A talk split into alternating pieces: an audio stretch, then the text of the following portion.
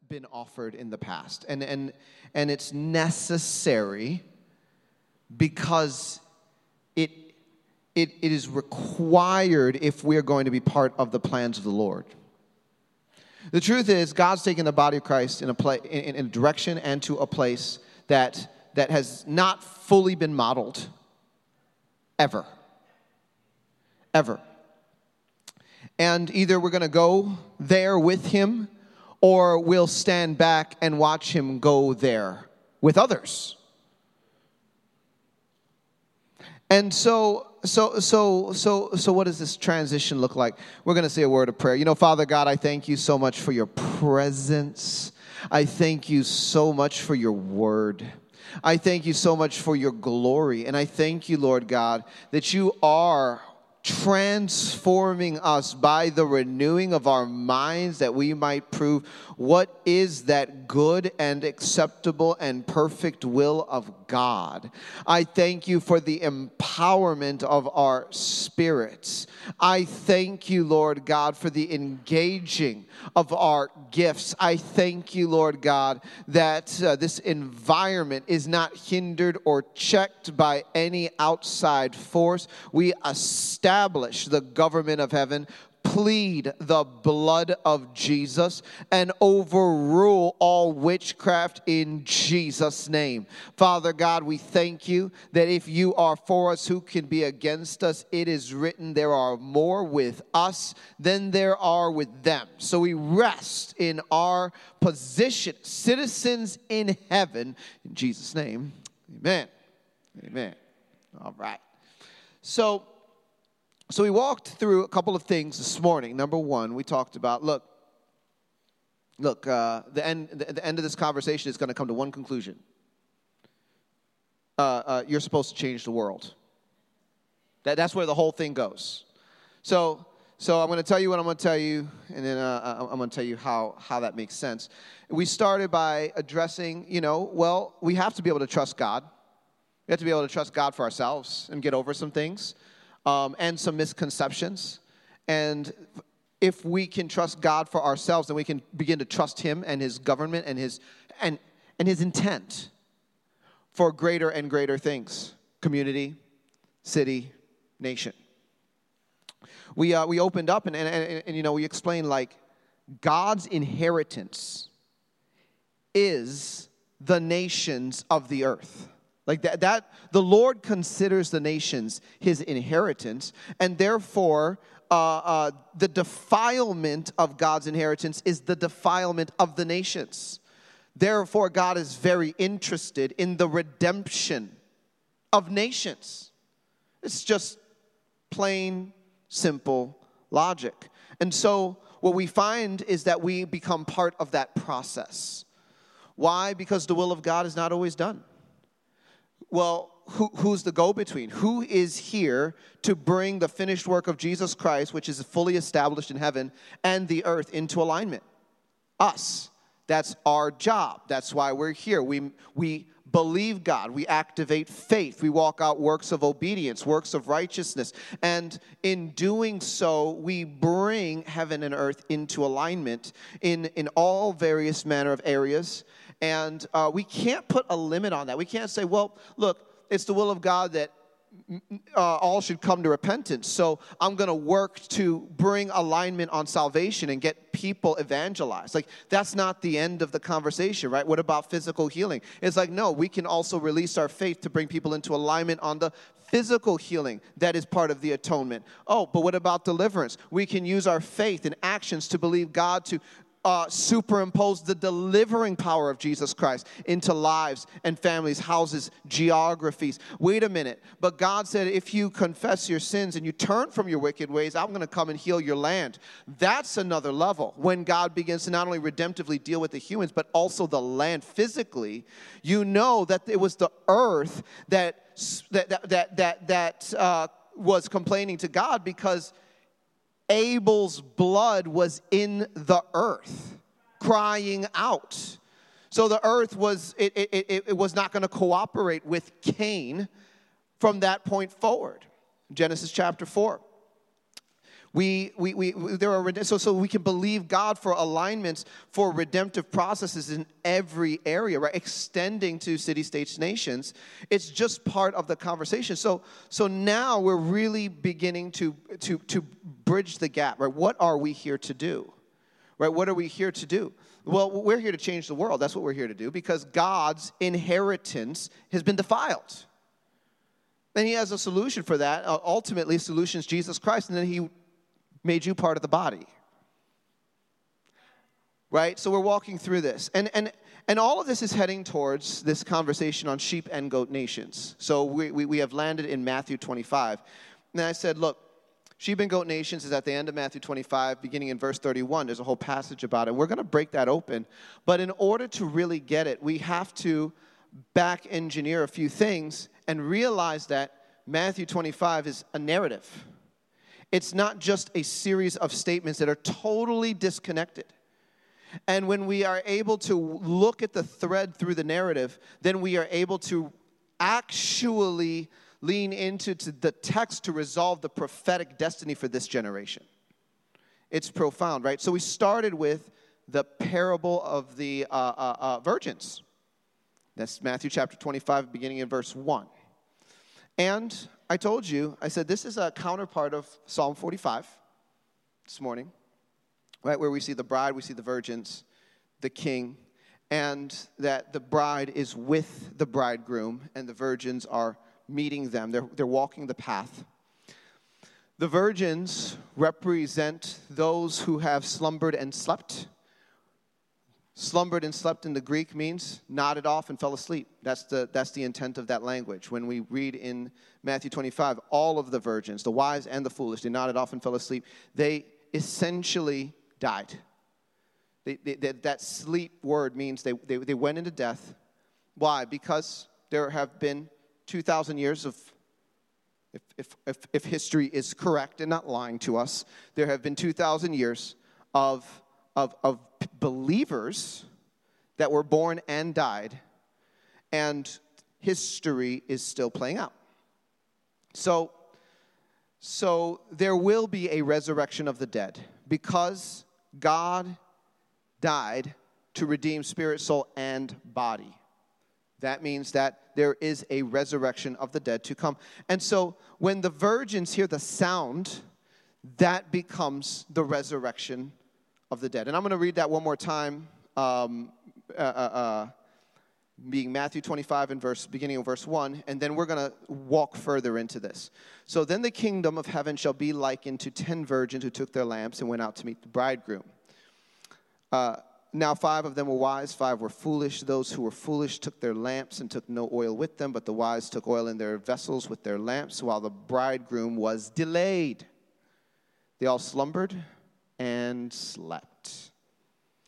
At midnight, a cry was heard Behold, the bridegroom is coming. Go out to meet him. Then all those virgins arose, trimmed their lamps, and the foolish said to the wise, Give us some of your oil, for our lamps are going out. But the wise said, No, lest there should not be enough for you and us, but rather go to those who sell and buy for yourselves. And while they went to buy, the bridegroom came, and those who were ready went with him into the wedding, and the door was shut. Afterward, the other virgins came also, saying, Lord, Lord, open to us. But he answered and said, Assuredly, I say to you, I do not know you. Watch therefore, for you know neither the day or hour in which the Son of Man is, is coming. And that, that, that term, day or hour, actually has everything to do with the Feast of Trumpets, if you didn't know that. Because the Feast of Trumpets, they looked for the, the, the, the moon, and they never knew if it was going to be within a 48 hour period the day or the hour. And then when they saw it, they would sound the trumpet. That, that's the annual feast. And so, um, with this said, this sets a bit of a timestamp, right?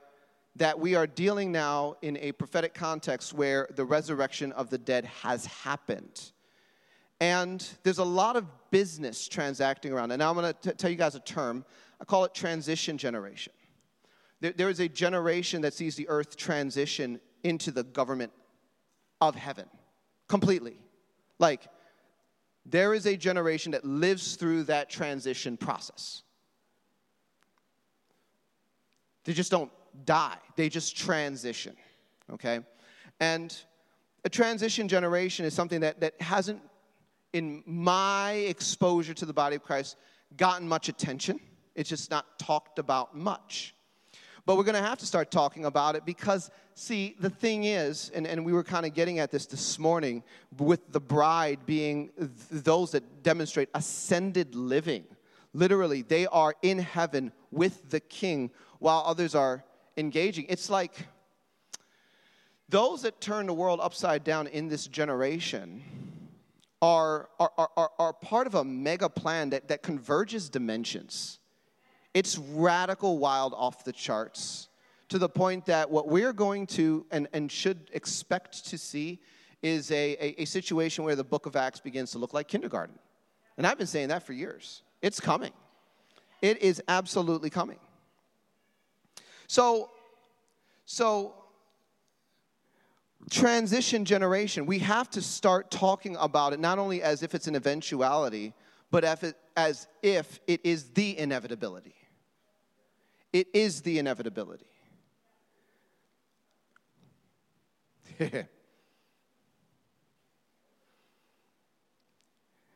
so, so in the book of Daniel, chapter 12, in the book of Daniel, chapter 12, you, you have the situation. It says, At that time, Michael shall stand up, the great prince which watches over the sons of your people, and there shall be a time of trouble such as never was since there was a nation, even to that time.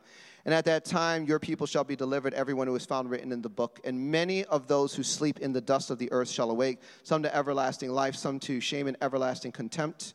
Those who are wise will shine with the brightness of the firmament, and those who turn many to righteousness like the stars forever and ever. Now, there's a company of people in the last days that literally shine like the stars. The glory of the Lord has risen upon them. They, they, they demonstrate an ascended living that literally bends reality, right? Reality stops making sense because the power of God and the superseding of the realm of heaven is overtaking reality as they go. And, and I call these God's shining ones. Um, and, and then you have also in the same context, in the same statement, like, okay, there's also going to be a resurrection of the dead event, right? That's verse 2.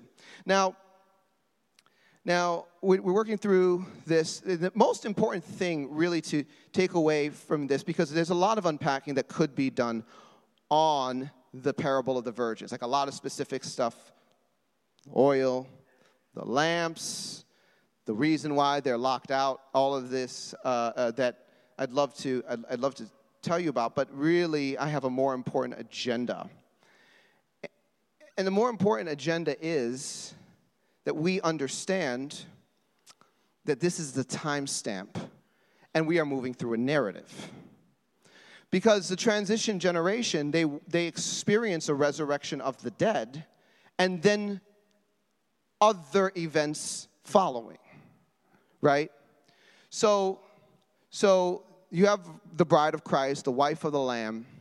You have other events like Armageddon, battle with Antichrist, different things like that. And, and, and then you have this situation where you have a judgment seat of Christ. Now, the judgment seat of Christ is clearly talked about in 2 Corinthians chapter 5 in verse 10. It says, For we must all appear before the judgment seat of Christ, that each one may receive the things done in the body according to what he has done, whether good or bad. Now, in my journey to, to understand the relevance of sheep nations, God took me through an expansive journey because I had to answer a lot of questions. Um, and, and in that expansive journey, that's where I began to see Matthew 25 not as three separately unconnected ideas, but a narrative. And, and, and, and what happens is you have this event where the dead are raised, and then there is a, a sorting out. Because it's at that point that with the age transitioning, everyone that has lived under this age of salvation by grace through faith in Christ Jesus can be fairly judged on the basis of what they did or didn't do because all have lived. And the age is turning over in the context of a transition generation living through all of these as experienced reality. There are people that do not die ever, and there are the wise and foolish virgins who nodded off and fell asleep. Literally, they died and got a resurrected body. But now, everybody, whether they'd never died, and, the, and you know, Paul says, um, we shall not all sleep, but we will all be changed in the moment, in the twinkling of an eye. So there, there, there's a permanent transition into glory for some. This is a transition generation. And then there's a judgment. And that judgment has everything to do with sorting out the government that proceeds forth from that time. Because now you have a different era that's opened up completely. And Jesus is literally, physically back on the earth. Spiritually, physically, the dimensions have converged. And uh, frankly, Satan's been bound up for it. Like, there's a lot of stuff that's happened.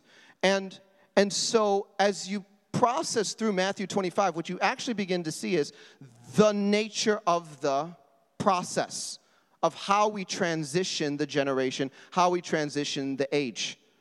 And the next phase of Matthew 25 becomes the parable of the talents. And until you understand that this is a linear narrative, it, it really doesn't make sense because you just think, oh, yeah, this is just how things sort out. So I'll die, I'll go to heaven. And then, you know, Matthew 25 parable of the talents. It's kind of, you know, that's how I get weighed up and scaled up once I get there. It's like, well, actually, um, we must all appear before the judgment seat of Christ. That, that, that passage, 2 Corinthians 5 and verse 10, that, that's an event. That is an event. And it's for the process of sorting out what happens next with the saints that have lived, how rewards are meted out, and how the nations are dealt with. And how the nations are dealt with. The judgment seat of Christ is such an important conversation because I don't think it is possible to understand sheep and goat nations until we understand the judgment seat of Christ for what it is. It's an event.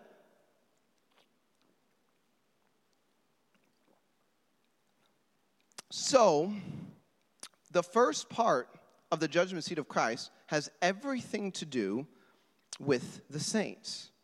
Matthew 25 and verse 14 then gets into this conversation. For the kingdom of heaven is like a man traveling to a far country who called his own servants and delivered his goods to them. And to one he gave five talents, to another two, and to another one, to each according to his own ability. And immediately he went on a journey. Then he who had received the five talents went and traded with them and made another five talents. And likewise, he who had received two gained two more also. But he who had received one went and dug in the ground and hid his Lord's money. After a long time, the Lord of those servants came and settled accounts with them. So he who had received five talents came and brought another five talents, saying, Lord, you delivered to me five talents. Look, I have gained five more talents besides them. His Lord said, Well done, good and faithful servant. You were faithful over a few things. I will make you ruler over many things. Enter into the joy of the Lord.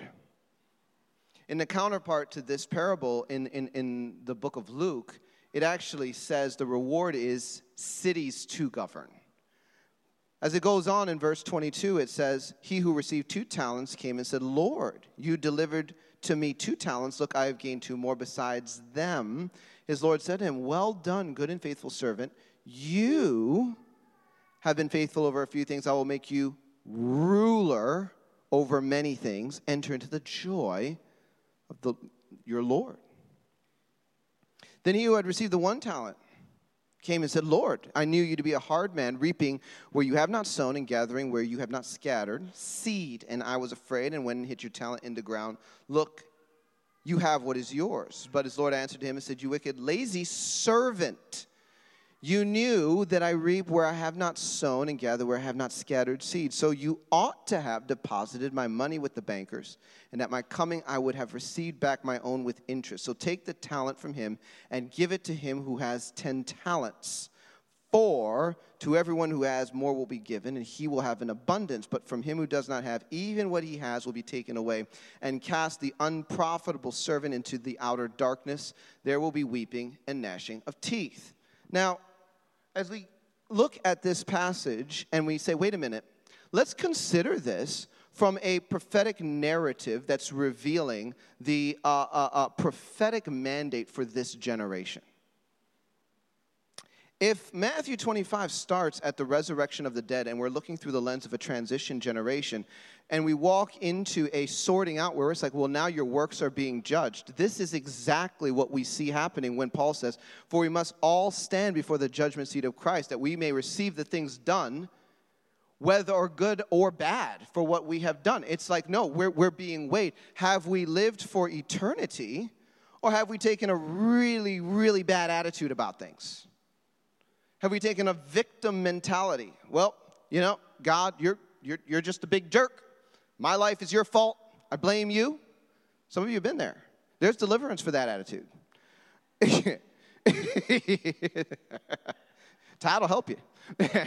you know, uh, you, but, but so, some of us, we can't. There's a consequence, right?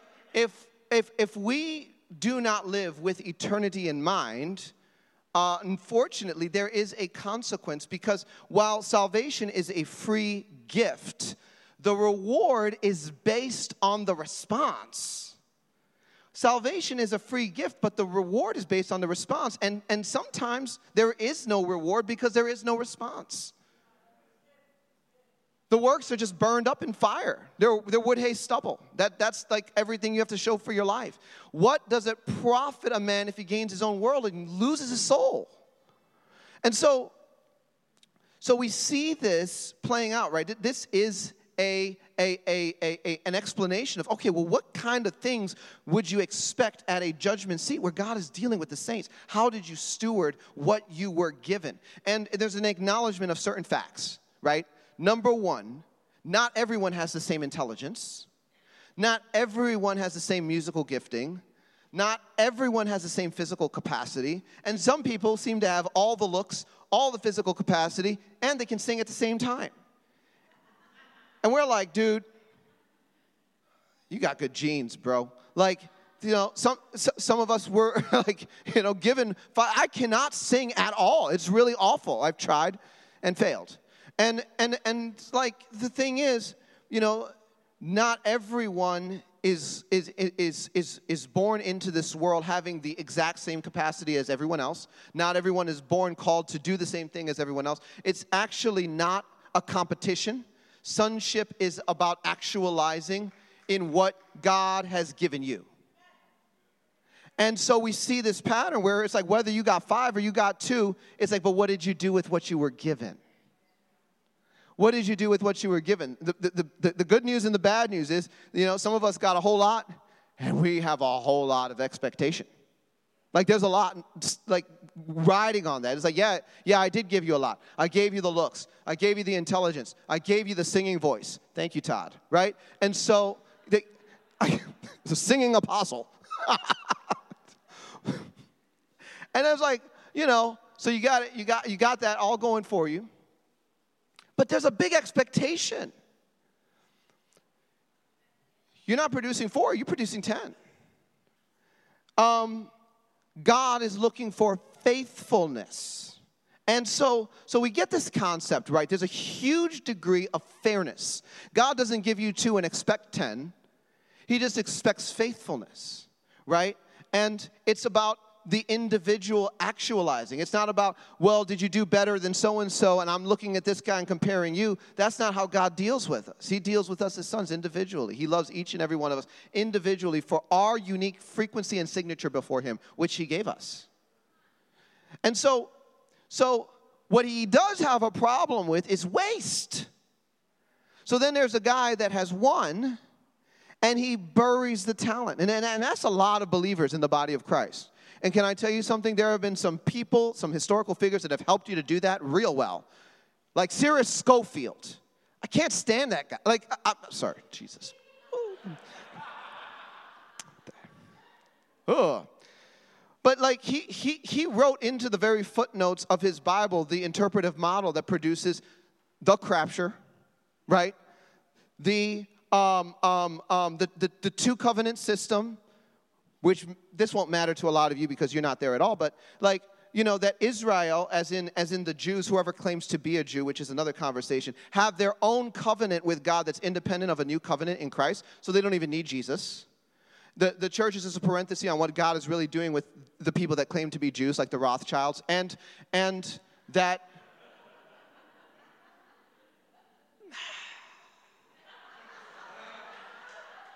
Lord Jesus, help me park this right now. All right.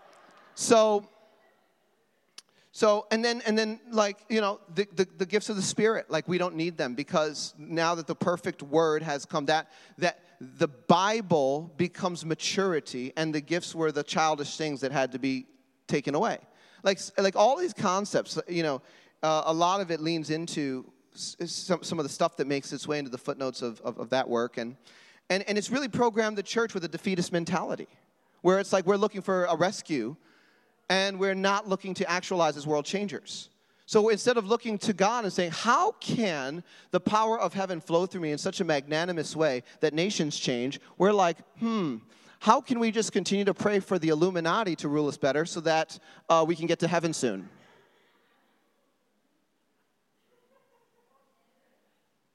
I mean, I'm serious. You know, how, how many churches have you, have you, have you heard of? Like, uh, we don't do politics right? That's the devil's domain. Mm-hmm. Only because you abdicated. So, so the whole mindset begins to change um, when we look at we, we, we cannot bury our talent. We cannot bury our talent. A lot of a lot of Christians have been disqualified because their talent does not sit in the realm of local church. As in, their mandate sits outside of the context of the local body whether it's business or, or science um, or educational administrative things, like mandates sit outside of what happens and trades in the context of a local body. And if we have been told that God doesn't move there or in those things, we, we, we've been coerced into burying our talent on the back of our theological premise, which is based on a reduced gospel, which is pure outright Luciferian deception, in my opinion. So, so you have the situation where, like, now God is really pulling the lid back and he's saying, I'm done, I'm done, I'm done. My people, which are called by my name, they need to embrace the talent that I have given them and they need to actualize at a at a at, at, at a headspace at a spiritual landscape that is on par with the work that's actually happening in this generation right because we're driving towards national transformation in many nations of the world. And there's a context for that right? But right now okay so we're walking through matthew 25 let's bring it back to the narrative. You have a, a, a transition generation a, and, and, and a resurrection of the dead, which is a, a transition on the age. The bridegroom returns, and now the bridegroom is the judge. Because he judges his own body. So the bridegroom is the judge, and he's now giving out rewards based on what we have done, whether good or bad. So the saints are judged in the context of a transition of ages. And this is what opens the book on the judgment of sheep and goat nations. Now, you have to understand, in order to really get sheep and goat nations, you are at an event known as the judgment seat of Christ, and it has multiple aspects to it. God is judging the saints and the nations. In the transition, God is judging the saints and the nations in the transition. Why? Because there are human beings at the return of Christ that have not given their life to Christ, but they did not die. So, what do you do with them? Most people have never even considered that question. Most people have never even considered that question. So now, now we get to sheep nations. And, and like I told you earlier this morning, God started to speak to me about sheep nations. Uh, yikes. Like in 2009, 2010, and it took me years to try to catch up and marry what he was speaking to me about redemptive works targeting the destiny of nations with what the Bible says. Now I'm going to show you what the Bible says, and then we're going to begin to tie it into the rest of the Word of God, which is going to really blow the lid off of things. I think for a lot of you, you'll finally be able to step into some things that maybe you've been held back from just because you've lacked context. One of the biggest things that I want you guys to uh, really land on while, while I'm here is that you are part of a, a catalyst of change in this house. Because the things I'm talking about, redemption on a national level, like that is what God is raising the leadership of this house into. And the more buy in you have on the reality of the legitimacy of that agenda, the more powerful the house becomes. The more powerful the prayer backing becomes. Because the whole point of this whole thing at the end of the day is you are world changers. That's what you're here for. So we work our way into Matthew 25 and verse 31, right? So we're through the judgment seat of Christ judging the saints. And it says, When, verse 31, the Son of Man comes in his glory and all the holy angels with him, then he will sit on the throne of his glory. All the nations will be gathered before him, and he will separate them one from another as a shepherd divides his sheep from the goats. Now, there's your sheep and goat nations. And he will set the sheep on his right hand, but the goats on the left. Then the king will say to those on the right hand, Come, you blessed of my father, inherit the kingdom prepared for you from the foundation of the world. So now you have these nations that are inheriting the kingdom, right? And what is the basis? What is the reason why they inherit the kingdom? Is it because of grace through faith in Jesus Christ? The answer is no. Actually, it's completely different. God tells them why they are inheriting the kingdom. It says, For I was hungry and you gave me food. I was thirsty, you gave me drink. I was a stranger and you took me in. I was naked and you clothed me. I was sick and you visited me. I was in prison and you came to me. And suddenly, these nations are being called righteous. The righteous will answer him, saying, When did we see you hungry and feed you, or thirsty and give you drink? Or when did we see you a stranger and take you in, or naked and clothe you? Or when did we see you sick or in prison and came to you? And the king will answer them and say, Assuredly, I say to you, in as much as you did it to one of the least of these, my brethren, you did it unto me. Wow. Wow. So, this is the whole reason why they're being called righteous and why they're receiving their inheritance in this kingdom that's being established as the age is turning over. Weird, right? Weird. It's a weird context. And I'll tell you, I was parked on this for so long because no matter how many times I banged my head up against the wall, I was like, how does this make any sense at all? It just seems to be so off and so weird. It just seems to be so off and so weird. It, it I, I don't get it. And so, so, so, so that last verse I just read to you is usually the part of the whole passage that everybody parks on. This is where you find your child from a third world country with snot in their nose, you take their picture and you put that verse on the ad and, and you say, Make a donation and feed somebody. Assuredly, I say to you, inasmuch as you did it unto the least of these, my brethren, you did it unto me. Like, that's like where what people take out of Matthew 25. And it's like, what? There's so much more going on, though, but it's so confusing, especially depending on the kind of theological background that we have. Uh, it just doesn't land anywhere. Well, let's continue reading about the goat nations. I'm going to show you the next thing, and then I'm, really going to make sense out of this.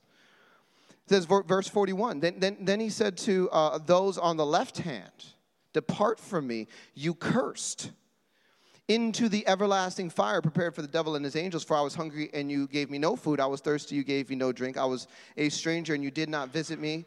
Naked, you did not clothe me. Sick and in prison, you did not visit me. Then they also will answer and say, Lord, when did we see you hungry or thirsty or a stranger and naked or sick in prison and did not minister to you? Then he will answer them, saying, Assuredly, I say to you, in as much as you did not do it to one of the least of these, you did not do it to me. And these will go away into everlasting punishment, but the righteous into eternal life. Interesting, right? So you're dealing with nations, but let me give you the key that unlocks the understanding. When we understand that this is a prophetic narrative about the transition generation, and we begin to look at, okay, well, the, the whole age is churning over on the back of the, the actual establishment of a fully actualized bride of Christ, whom Jesus can receive as a wife. Okay? So we walk through some of those events at his coming, and then we have a judgment seat of Christ scenario where now the saints receive for the things they have done, whether good or bad, for what they have done, including rulership, privileges in this emerging age, right?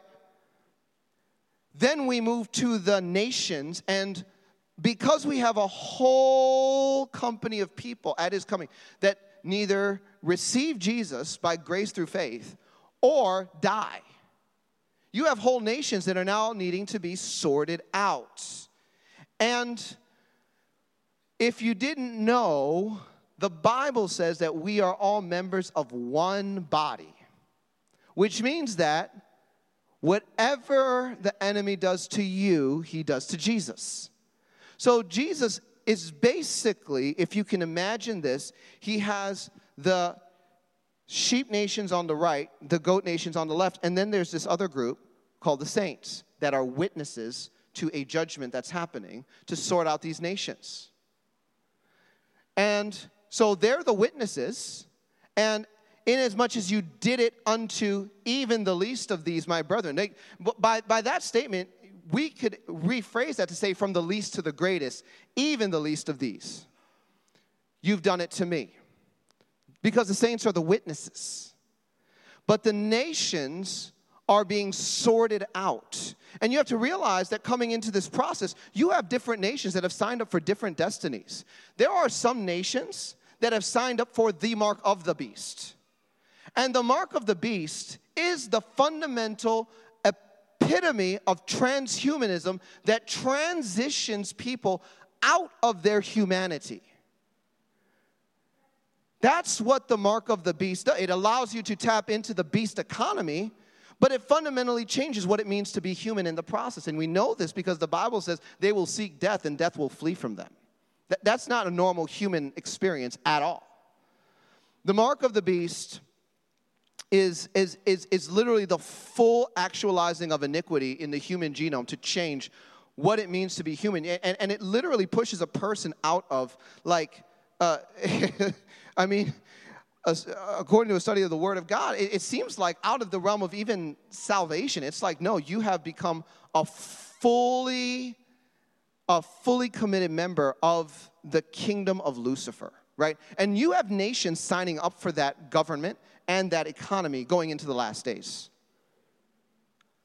But you have, and this is the thing that's going to shock you all. You have all of these other nations that didn't. All of these other nations that didn't. Because they're there at the judgment to transition. And the basis for the transition is how they responded to the saints. Which means that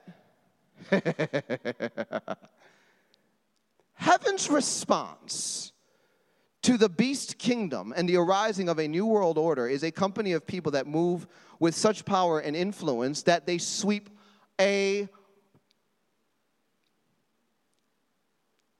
considerable portion of the nations of the earth into a resistance posture.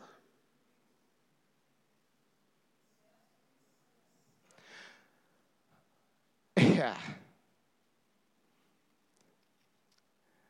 They will not take the economic system of the beast at all. Not individuals, national policy.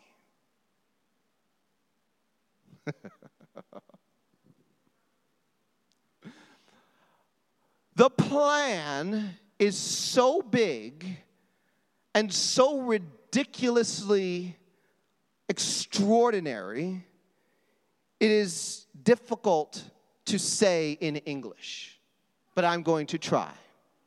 God sent a generation to change the world, to create an environment where many nations stand up in their own right to oppose the New World Order and continue to exist in that condition through the return of Christ.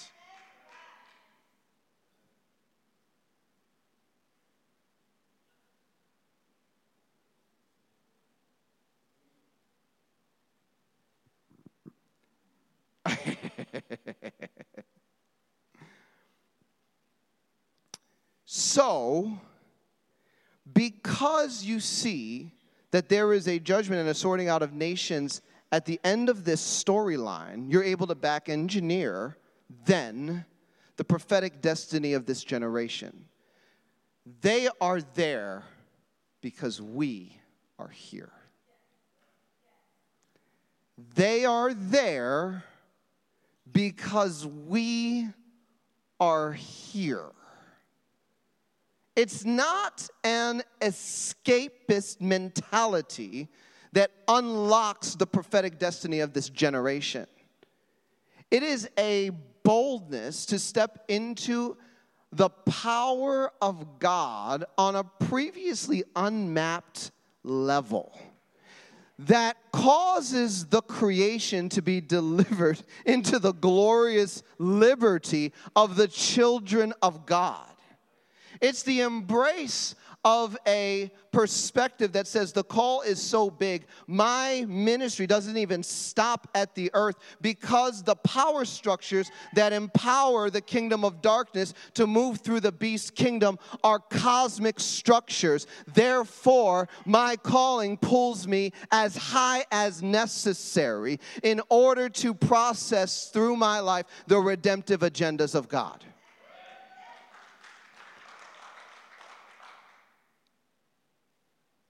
Which takes us to Isaiah 60. Arise, shine. For your light has come, and the glory of the Lord is risen upon you. For behold, the darkness shall cover the earth, and deep darkness the people. But the Lord will arise over you, and his glory will be seen upon you. The Gentiles shall come to your light. That word Gentiles, that means nations and kings to the brightness of your rising. Let me reframe that. See, Daniel chapter 12 those who are wise will shine like the brightness of the firmament, and those who turn many to righteousness like the stars forever and ever. Like there is a, there, uh, I'm telling you, there is an agenda that is so big and so profound because the redemption of nations hangs in the balance of the execution of our mandates. It's not just helping a person to break a cycle of bondage in their life. Like that, that's part of it, right? Because God, He goes after the one. He's a shepherd. He leaves the 99. He goes after the one. He cares about that cycle of bondage you haven't been able to break. But He also cares about the destiny of nations. It's not a component of the plan that we can continue to ignore, turn a blind eye to, and abdicate responsibility in.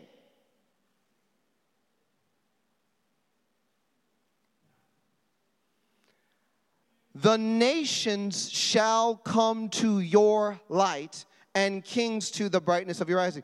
And, and see, this is the thing. This is the thing what I've learned as, as, I've gone through is that this is impossible. In the soul, to execute something of this size, scope, and magnitude in the soul is absolutely impossible. It's so ridiculous, it doesn't make sense because the soul has no capacity for something of this size, scope, and nature.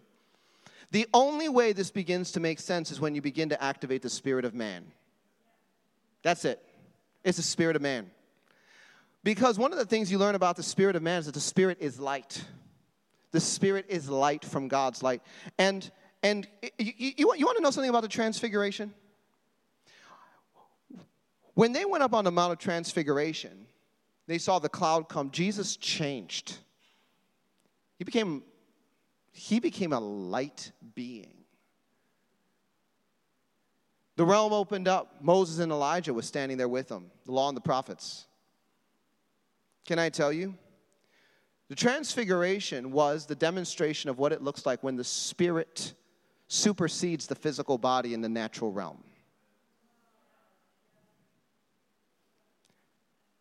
It's not off the table for anyone.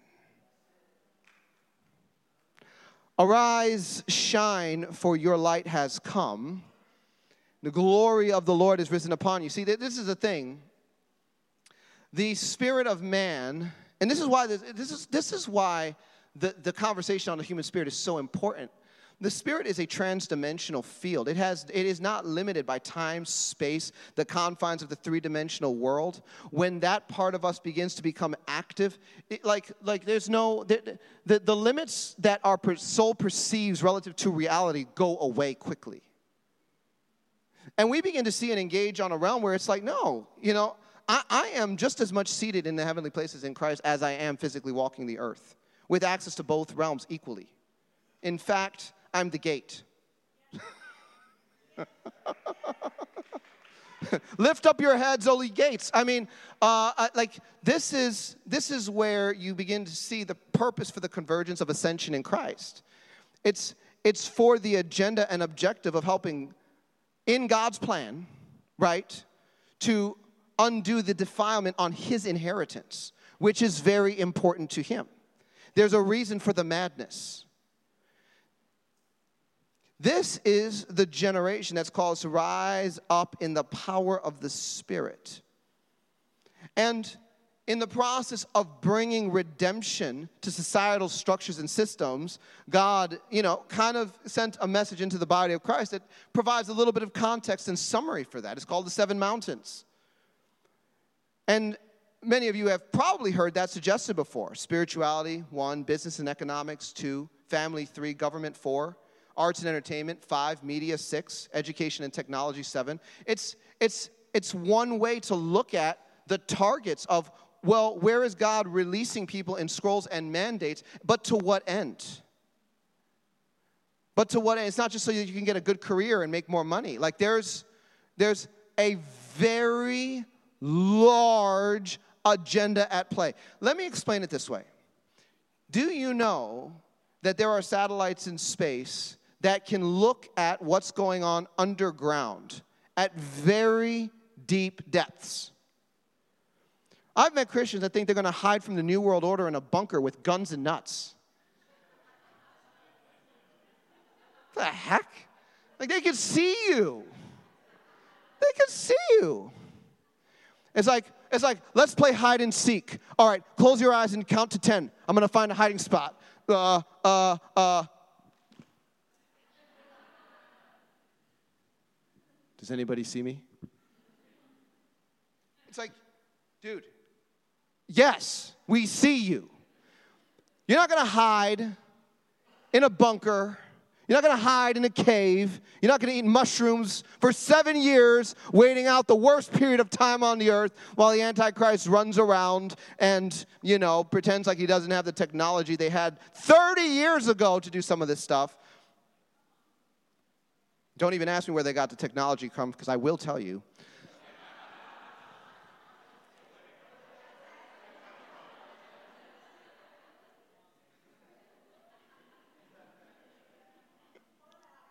The thinking is too small. To deal with an international problem, you have to come up with an international solution, not a personal escape route.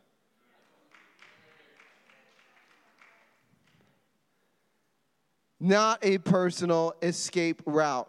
We are to introduce whole nations to a deliverance from New World Order and occult governance and oversight and into an alignment with heaven's scrolls for those nations. There are some nations that are not on the map for this, unfortunately. And I don't know what the, I don't have the list. I don't have the list. But there are goat nations and they are there in Matthew 25. That's what I know. Equally, there are sheep nations. They are in Matthew 25, and that's what I know. And what I know is there is a personal responsibility sitting at the center of a whole lot of things.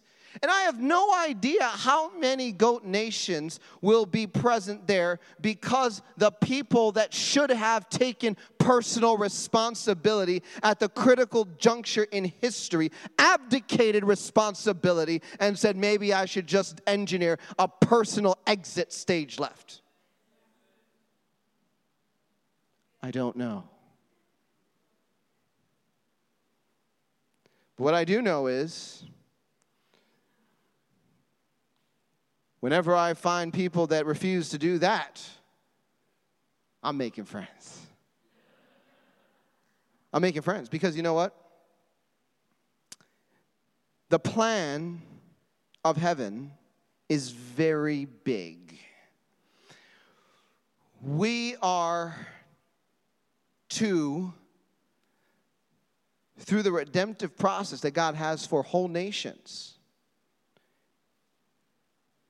open up an environment and a realm where now there is the production of wealth, safe haven, standing armies, everything necessary for survival and confrontation as the Antichrist kingdom attempts to rise.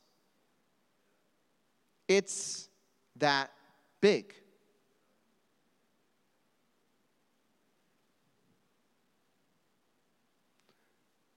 And if you didn't know, the Bible has a whole lot to say about this in Isaiah 61.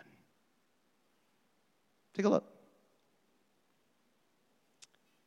And they shall rebuild the old ruins. They shall raise up the former desolations. They shall repair the ruined cities the desolations of many generations. Strangers shall stand and feed your flocks, and the sons of the foreigner shall be your plowmen and vine dressers. But you shall be named the priests of the Lord. They shall call you the servants of our God. You shall eat the riches of the nations and in their glory shall you boast. Instead of your shame, you shall have double honor. And instead of confusion, listen to this. Instead of confusion, they shall rejoice in their portion.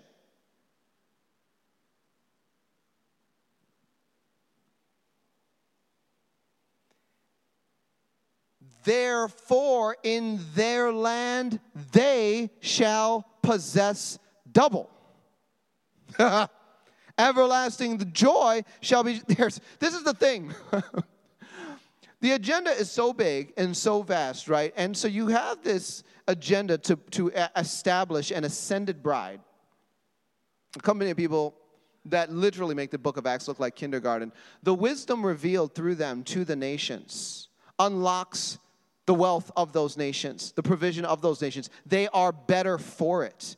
The systems and structures that come with the wisdom and revelation of a redemptive government source means everything gets better for everyone.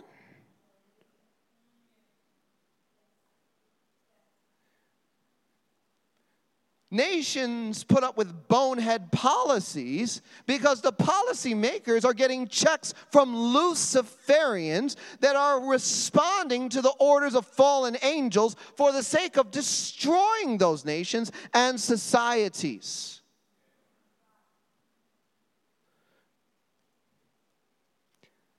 But when the righteous rule, the people rejoice. The Bible says in verse 8, I, the Lord, love justice. I hate robbery for burnt offering. I will direct their work in truth and will make with them an everlasting covenant. Their descendants shall be known among the nations, the Gentiles, their offspring among the people. All who see them acknowledge them that they are the posterity whom the Lord has blessed. I will greatly rejoice in the Lord. My soul shall be joyful in my God, for he has clothed me with garments of salvation. He has covered me with the robe of righteousness, as a bridegroom decks himself with ornaments, and as a bride adorns herself with her jewels. For as the earth brings forth its bud, as the garden causes the things that are sown in it to spring forth, so the Lord God will cause righteousness to and praise to spring forth before all nations. Notice we're right back in the context of the bridegroom and the bride in this conversation. It just keeps showing up. It keeps showing up. It's, it's a repeating concept. We are no longer in a frame of trying to push all of these promises, all of these agendas, and all of these objectives of heaven into a future context. The, the body of Christ has been very good at taking what God is wanting to do, trying to do, trying to unlock, and out of fear, out of false identity constructs, and out of bad teaching, we've taken all of this that we should have now and we've pushed it off into an indeterminable future and say, it's not, we're not going to see any of this until. And what God is doing is He's pulling all of these promises, all of these mandates, all of this context back into the present and saying, no, this is the generation. This is the generation. Because we are here to terraform the planet. When I got here today, or uh, the, the, day I arrived on Saturday, I was talking about a few things, and Daryl was like, So basically, you're saying we just have to blow everything up and change the world? And I was like, Pretty much.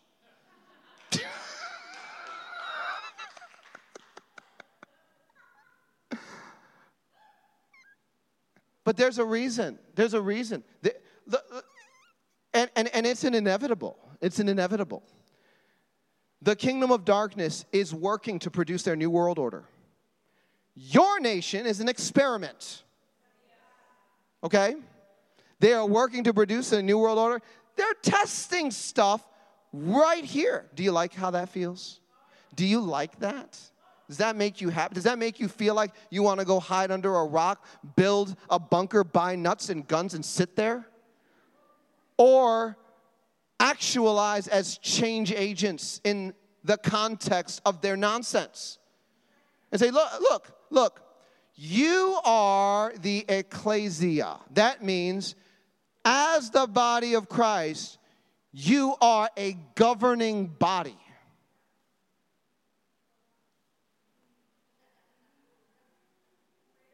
We are here to terraform the earth and from the earth to bring redemption to the creation as a kingdom of priests carrying out the original mandate given to Adam and Eve in the garden. God blessed them. And this is what I'm going to close with. Genesis 1:28. Then God blessed them and said, "Be fruitful and multiply, fill the earth and subdue it." That doesn't go away. There's a lot of defilement on the inheritance of the Lord requiring someone to subdue it. Jesus finished the works. Our job is to impose the alignment.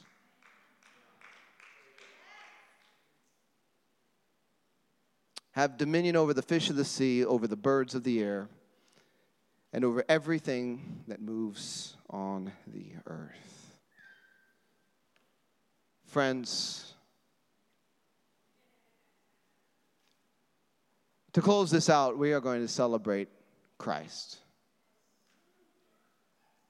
There's a lot to process. I know. This is a lot to process. This is a game changer. This is this this is this is where you got to get real with how big the God is that you serve. How small have you made your Jesus today?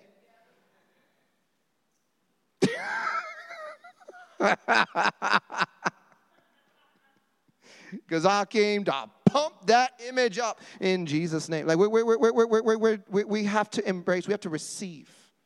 We have to receive Jesus on the size and scope of the glory that he possesses. He is that big, he is that powerful. With God, all things are possible. And so, in order to make us part of this glorious, glorious plan, he had to make a sacrifice. And no one was qualified but him. Jesus Christ had to give his own life. He had to give his life, lay it down for his friends so that through his death and resurrection, we could have reconciliation with the Father. And so the night before, he was uh, arrested and taken in. Jesus was having the Passover. And, and at that Passover, he took the, the bread, the afikomen, and he explained to his disciples, This bread, this is my body, which is broken for you. When you eat it, do so in remembrance of me. So, King Jesus, we, we acknowledge that your body was broken for us, and we thank you. We honor you we receive you. Thank you for your sacrifice. You can take the bread.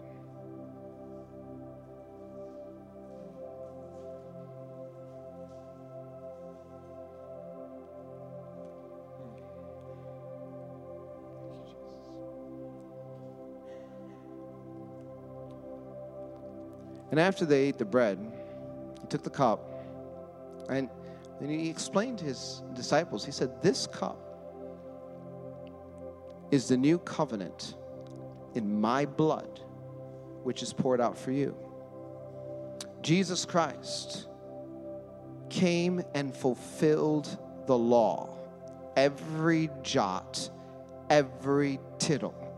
He became righteousness for us and in him, we become the righteousness of God.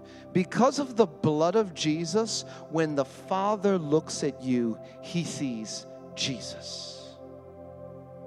That's the power. He personally answers for our sins. He's the appeasement. He is the lamb slain. And in his blood is his life. And so, King Jesus, we thank you for the blood which you poured out for us. We are grateful. We are appreciative. We are thankful. And we receive this cup in remembrance of you.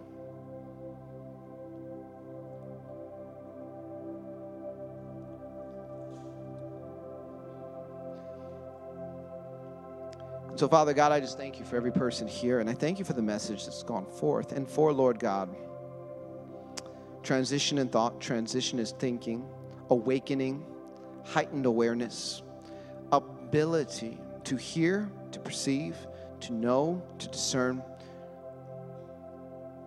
at a higher level what we are each here to do.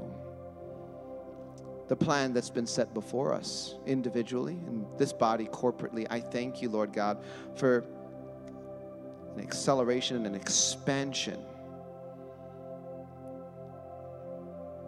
I thank you, Lord God that you are able to do exceedingly abundantly above all we can ask or think, according to the power that works in us. And with that said, I bless everyone in Jesus' name. Amen.